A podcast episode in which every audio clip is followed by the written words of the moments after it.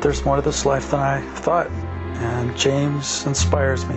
The things he says have encouraged me. It's like there's a walk, there's a path, and it's leading to something more real than I've ever known before. And it's exciting. I get around James and I hear things that help me in my life, my work. This work he talks about has become my work. I am excited about the possibility that other people could be affected, other people could be inspired to work on themselves, to grow, to, to realize there's more to this life.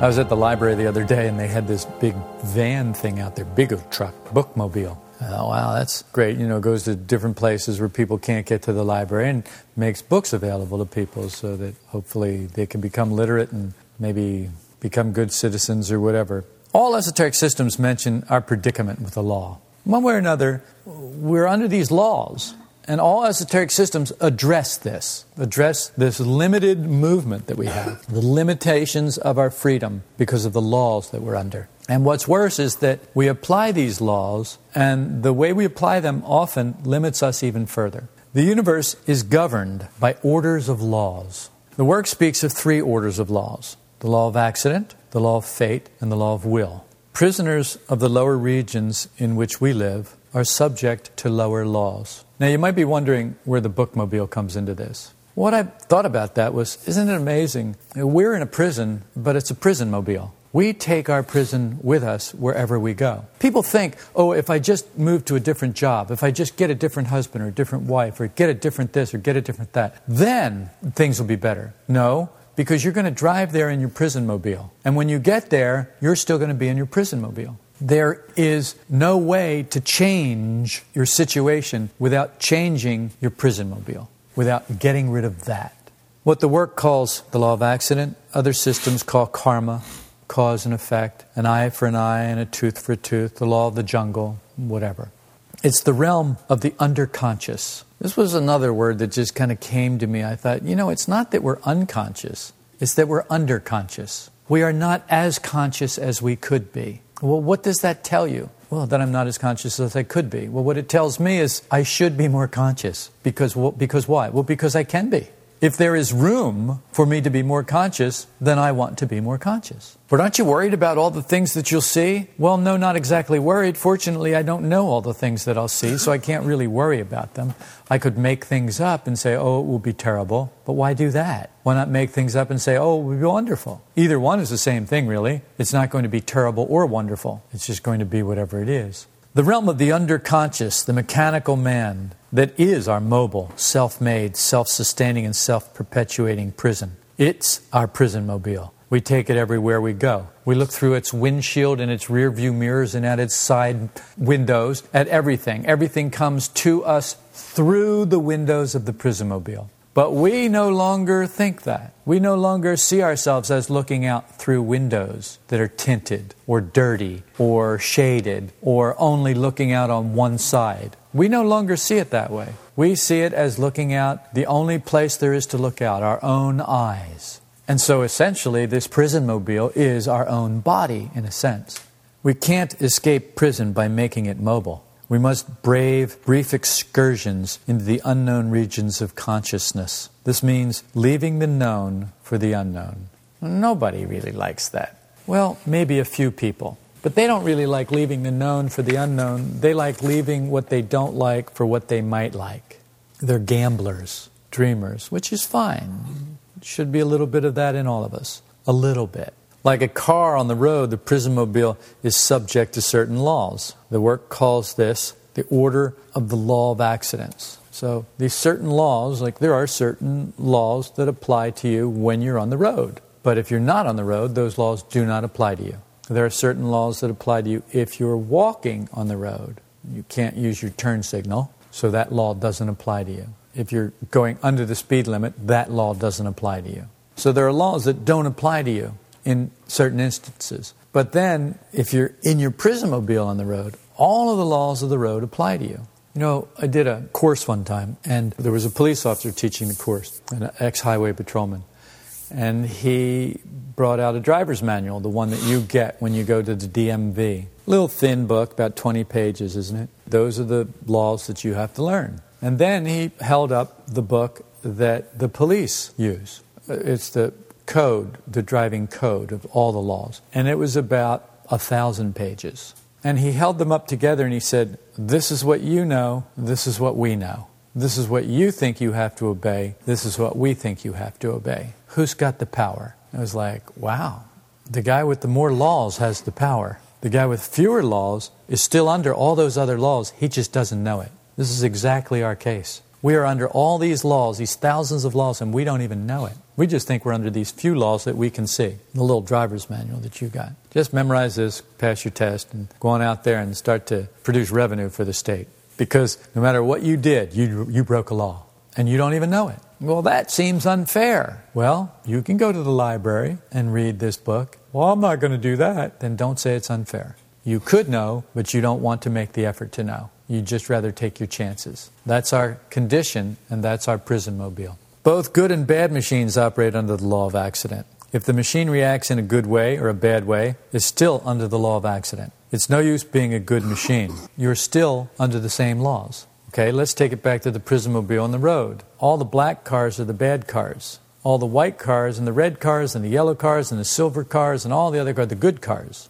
So all the black cars are under the same laws as all of the white cars and the red cars and the yellow cars and the silver cars and whatever else. So, what good does it do to be a good machine under all those laws? Well, it really doesn't do any good. You're still under all those laws. You are still limited by those laws. You still cannot express your freedom, your potential beyond those laws without breaking, transgressing those laws. You transgress one of those laws, and there is an effect to that. There is a natural reaction to that. Well, not if I don't get caught, except that these laws, you always get caught because they're mathematical laws, and there's no way to transgress them without tipping the scales and changing the balance of things. How may one pass from the law of accident to the law of his fate? Gurdjieff said, only by growth of essence, which is what belongs to him. Personality is under more laws than essence. I've told you before, and I'll tell you again personality is under 48 orders of laws, and the false personality is under 96 orders of laws. That's a lot of laws. Essence, on the other hand, is under 24 orders of laws. And with right development, it leads to being under 12 orders of laws, or the law of will. Because we have no will to speak of, because we have no real will, because we have many fragmented wills right now, we can't be under the law of will. We're under the law of accident. What does this really mean? Well, it means that life is the way it is. That's what it means. It means that people are born and die. It means that you get sick. It means that you can break things. It means that when you do something unkind, something unpleasant happens to you, sooner or later. There is no, once you have set that into motion, it means that in this world, on this road, in this prison mobile, the law is an eye for an eye and a tooth for a tooth. You can transcend those laws, but you can't do it by staying under those laws. So, what this all boils down to is that we have two things in us what we are and what we think we are, what is real and what is unreal. Compared with personality, essence is what is real. What is real about you, compared with personality, is your essence. Does that mean that your essence is perfect? I don't know anything about that, and that's not what I'm saying. What I'm saying is, compared with personality, your essence is real and your personality is unreal. That's all we need right now, where we are. We, of course, we want more. We want all the answers. We want the ultimate answer because somehow we think that the ultimate answer is somehow going to make us what? Free, happy, different. But you've had the ultimate answer so many times and nothing's changed. It doesn't matter. What matters is what you need now. That's why, esoterically, it said, Give us this day our daily bread. Well, why not have a whole year's worth? Just give us this day our daily bread. Just give us what we need today. Right now, what do we need? Right now, all you need to know is that compared with your personality, essence is real and personality is unreal. You don't need much more than that at this point. Growth of what belongs to us simply means development of essence. That's all it means. What puts us obviously under the law of accident? What is it? Ask yourself, what is it that puts you obviously, clearly under the law of accident? Anything you come up with? Oh, you want an answer? Yes, I want an answer. Um, Actually, I want you to answer. I want you, each of you, to ask yourself this question What is it that obviously, I'm not asking you for the little finer points. Good, give me one. Desire. Desire. That's great. Desire puts me under the law of accident. Sleep Sleep puts me under the law of accident. Fear. Fear puts me under the law of accident. Blame, Blame puts me under. The... You're right, you see. You can see what puts you obviously under the law of accident. You personally, I could say a hundred things, but you saying one thing, you finding the one thing that obviously puts you under the law of accident is worth so much more. I could talk all day, but what you notice is worth so much more. That's more important. What you notice about yourself is much more important than anything I could point out to you. Even if I said the same thing, it's not the same as if you see it yourself. So then, by straining yourself in a direction that doesn't belong to you, what happens is you pass more and more under the law of accident. So then, let's take your case of desire. So, by straining yourself to get the objects of your desire, you put yourself more and more under the law of accident. So, by searching your mind to find out who's to blame, whose fault it is, you put yourself more and more under the law of accident. By railing about the people who are in charge that you're afraid of, that are doing all the bad things and the wrong things and the stupid things and the unconscious things and the bureaucratic things, you're putting yourself more and more under the law of accident. By anesthetizing yourself with all the hypnotic rituals that you have in your life, you're putting yourself more and more under the law of accident through your sleep. So to see that about yourself is valuable. Well, why is that valuable? Well, because just seeing it puts a little space between you and it in that little space, the light can shine. And the light shining in that little space just starts to touch just the edge of that nastiness that you've got there. And it starts to cleanse it just by touching it. You don't even have to do anything. The light does the work. The light just starts to clean it, just starts to wash over it, and bit by bit just remove some of the gunk.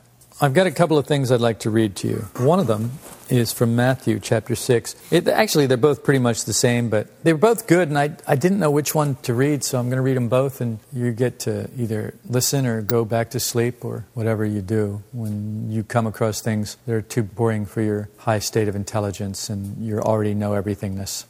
did, did, I say that out loud? You know, I didn't mean to say that out loud. I, that's just usually what I think privately about you. Actually, not true at all. I, I, don't usually think privately about you. So, chapter 6, Matthew, verses um, 19 through 34. Do not lay up for yourselves treasures upon earth where moth and rust destroy and where thieves break in and steal, but lay up for yourselves treasures in heaven where neither moth nor rust destroys and where thieves do not break in or steal. For where your treasure is, there will be your heart also. The lamp of the body is the eye. If therefore your eye is clear, your whole body will be full of light. But if your eye is bad, your whole body will be full of darkness. If therefore the light that is in you is darkness, how great is the darkness? Well, it's pretty great.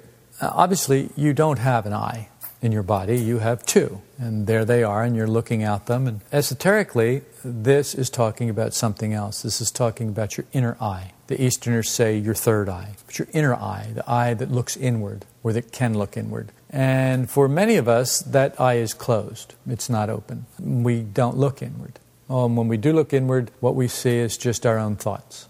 But there's something else. There's another eye. And it, it is the lamp of the body. And if that eye is clear, then your whole body will be full of light. But if your eye is bad, your whole body will be full of darkness. Well, you remember the evil eye? You've heard about the evil eye. Well, you put the evil eye on me. Well, do you know that you have an evil eye? That you put the evil eye on people? Well, when you do that, your eye is bad and your whole body is full of darkness. And when your whole body is full of darkness, how great is the darkness? Well, it's as great as it gets. It doesn't get any greater than that. That is the ultimate darkness. The darkness that you put yourself in through your own hatred and vengeance and animosity and judgment and all of that. That's the darkness you put yourself in. And there's no greater darkness.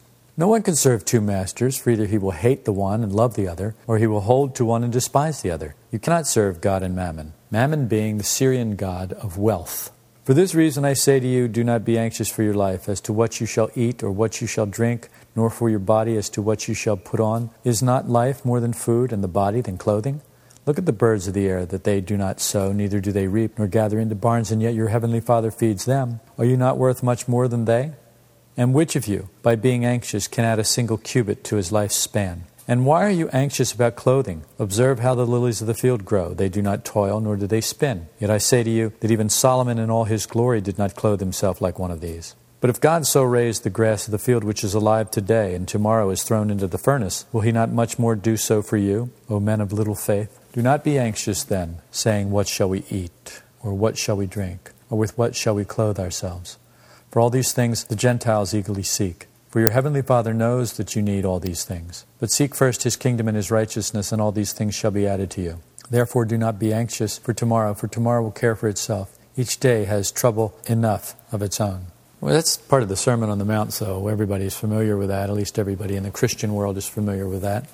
There was one other thing. In, in uh, Luke chapter 12, verses 13 through 32 or thereabouts, it says, And someone in the crowd said to him, Teacher, tell my brother to divide the family inheritance with me. But he said to him, Man, who appointed me a judge or arbiter over you? And he said to them, Beware and be on your guard against every form of greed, for not even when one has an abundance does his life consist of his possessions. And he told them a parable, saying, The land of a certain rich man was very productive. And he began reasoning to himself, saying, What shall I do, since I have no place to store my crops? And he said, This is what I will do. I will tear down my barns and build larger ones, and there I will store all my grain and my goods. And I will say to my soul, Soul, you have many goods laid up for many years to come. Take your ease, eat, drink, and be merry. But God said to him, You fool, this very night your soul is required of you. And now who will own what you have prepared? So is the man who lays up treasure for himself and is not rich toward God.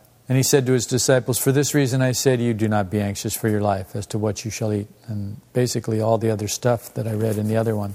Two different ways of coming at the same thing. Esoterically, what does this mean? Esoterically, what it means is a growth of essence is a growth of understanding, a growth of consciousness. A growth of personality is a growth of what is unreal. When you grow your personality, when you put your effort and your energy into that, then that grows and your essence suffers as a result. It means it does not grow. Its growth is withheld, stunted, held back retarded. When you put your growth into your essential self, then personality doesn't get everything that it wants. But the thing is, is it's not cast off. It's not starved to death. It gets what it needs. It doesn't get what it wants. That's the difference.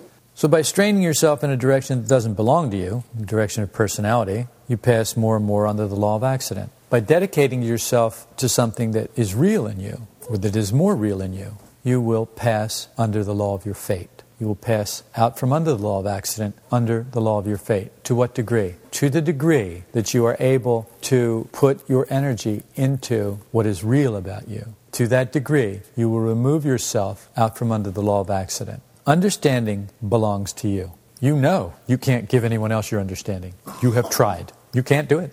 I've heard it put another way. Someone has said, well, you can't give someone else your experience. Well, you don't have to. What he really meant was you can't give someone else your understanding.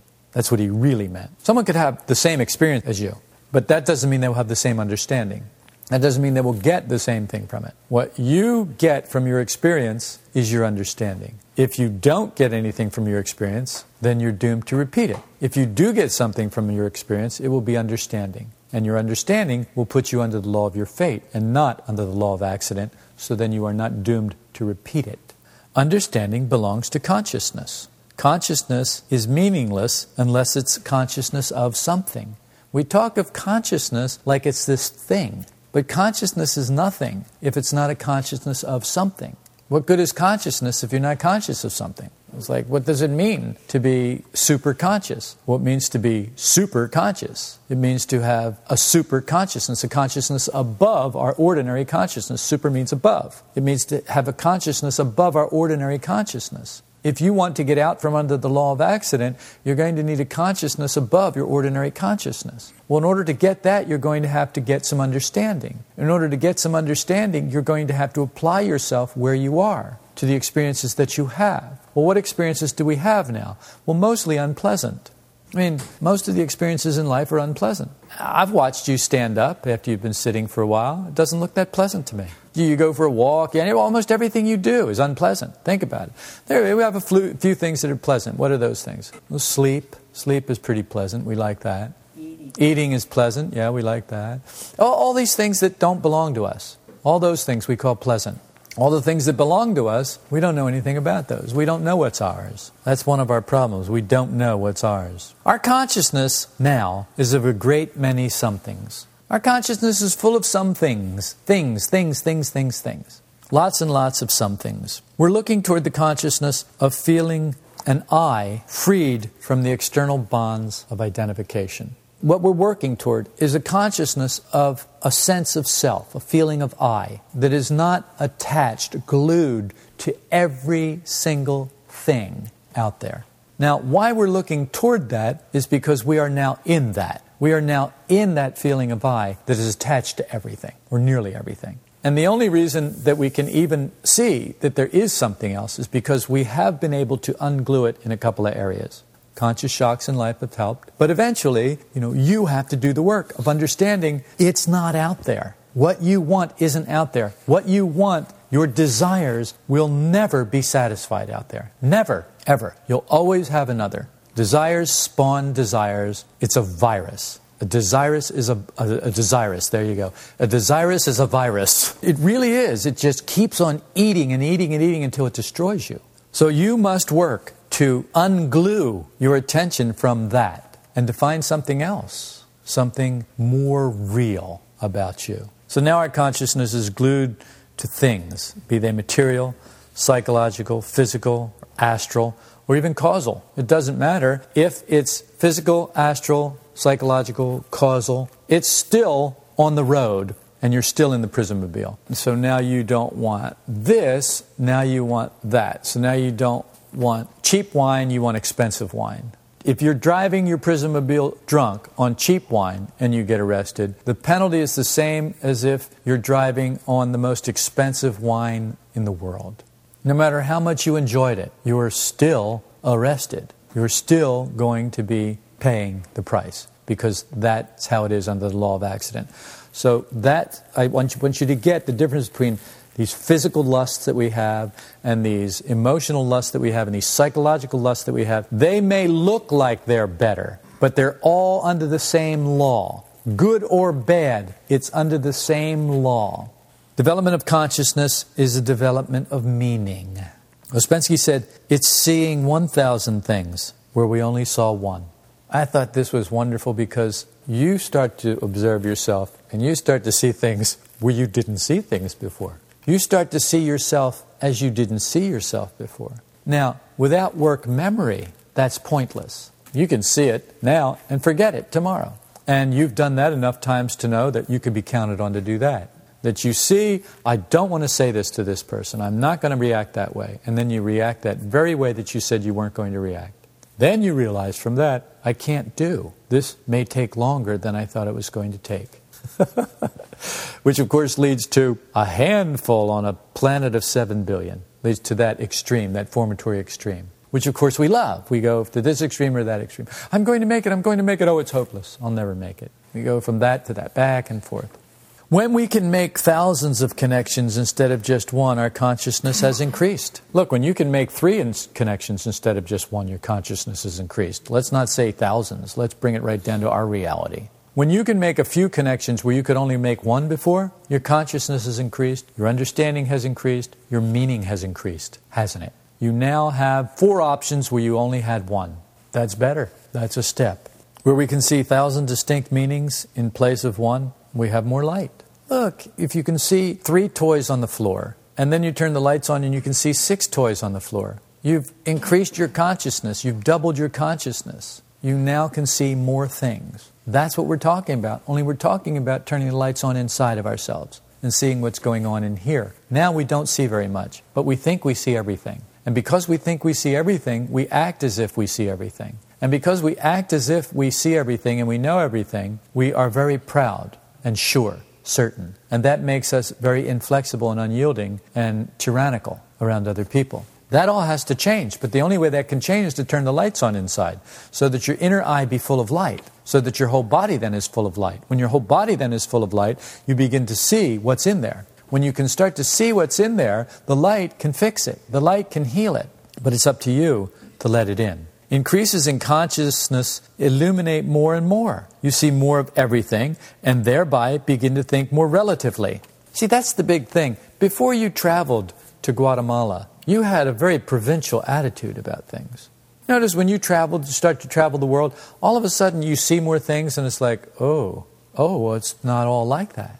You began to change because you started to think more relatively. Maybe not a lot more relatively, but a little bit more relatively. Seeing the part in relation to the whole. That's what it means to think relatively. You start to see the part in relation to the whole. When the only part that you know is this part here, how can you possibly relate that to the whole other than this is the whole? But when you can see some other parts, then you realize these are just parts of the whole. I still don't see the whole, but now I see more of it. And so you become more flexible, your consciousness is increased, you think more relatively, you're more sensible, you're a little less narrow and tight. Can you see that? Good. Now we see things isolated through our own narrow soul, contracted by a few fixed judgments of acquired personality. We don't have many judgments. We have judgments about men, we have judgments about women, we have judgments about dogs, we have judgments about cats. But they're pretty general. We don't have many. We don't see much. We are operating under a very small, tiny, constricted, contracted point of view based on our fixed judgments. So, this great soul that your essential self is could be expanding so that it can see more and more and take more in relatively, to see more and more of the whole, and to be able to understand more and more of how things actually are. But instead, it is limited by these blinders that we have on called fixed judgments, old associations, all these crazy notions that we acquired that keep us from seeing what's actually so. This will hinder the action of the influence of higher centers in us as well as the conscious circle of humanity. They are under the law of will, and they will not transgress that law. What does that mean? It means that they will not transgress that law. They will not yank you out from under the law of accident and put you under the law of will. That would be like a stillbirth. That wouldn't work. They won't do that. We want them to do that. Oh, yes, just take me out of here. Cal- take me away, Calgon. But that's not the way it works. We must increase our own consciousness. This is self development. This is something that you must value enough to do something about it. The truth is, right now, you don't value it much and you don't do much about it. To the degree you value it, to that degree you do something about it. To the degree that you value the world, to that degree you're doing something about padding your personality, getting yourself a better position for personality. When we feel hopeless, it's because we don't see our condition. We think more of ourselves than we ought to be thinking of ourselves. We haven't realized our nothingness. All of that means the same thing. When we haven't realized our nothingness, we think more of ourselves than we ought. When we haven't realized our nothingness, we're not seeing our condition. When you see your condition, you know your nothingness. You see your condition, you realize you can't do, you realize you don't know, you realize that you're blind, that you can't think relatively. When you start to see all that, you begin to realize something. And how do we do this? We do this through uncritical, sincere self observation. We realize we really don't know anything. In the big scheme of things, we really don't know anything. What do we know about the universe? Not much. And we know even less than the people who think they know. There are people who think they know, and they actually do know a couple things. They know, for example, the distance between this galaxy and that galaxy, theoretically. What do we know? Well, we don't even know that. But we think we know because we could find out. But the truth is, it doesn't matter to us because we're not interested in that. We're only interested in how we can get something that's going to make us a little more comfortable right now. How is it going to make us more comfortable to know the difference between that galaxy and this galaxy?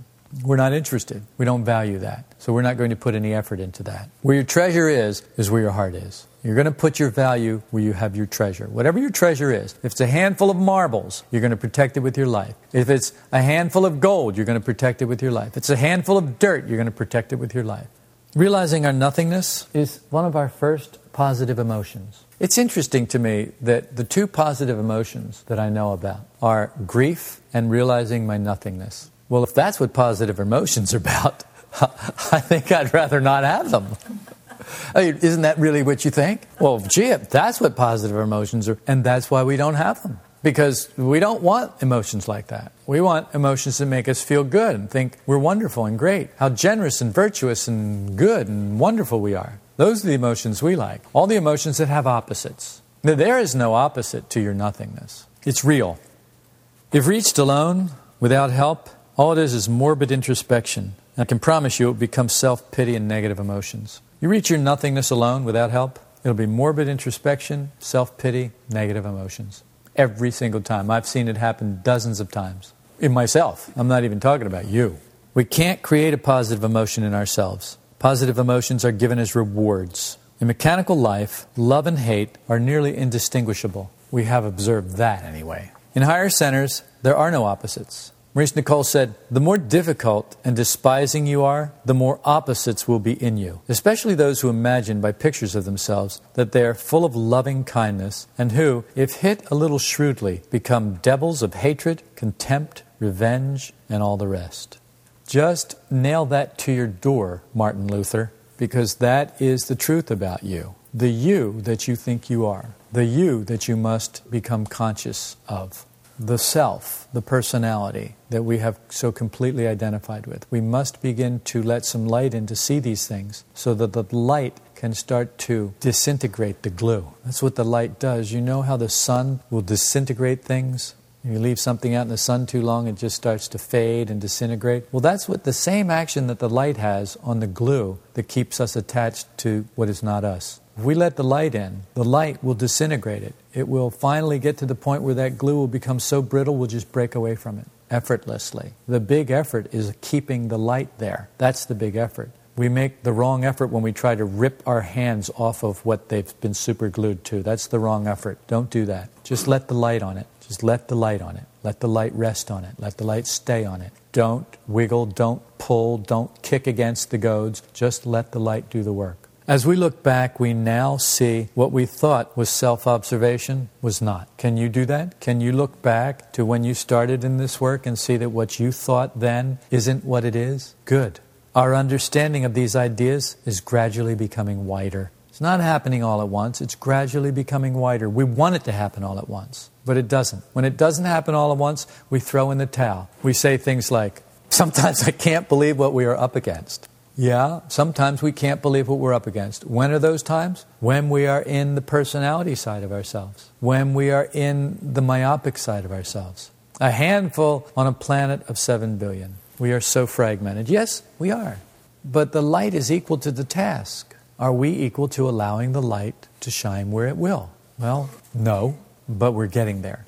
I mentioned that our ideas of the work are gradually becoming wider we start to realize we took as truth all the acquired false values, the pictures, the lies, the pride, the buffers, the vanity, the crystallized attitudes that pollute our being. We thought all of those things were true. We took all of that as the truth about us. We knew that this person was a bad person because they did this. We knew that they deserved bad things. We believed all of that to be the truth. We didn't believe in forgiveness. We didn't believe in mercy. We believed in an eye for an eye and a tooth for a tooth, justice for you and mercy for me. That's what we believed. But we slowly began to have our ideas wide through the light.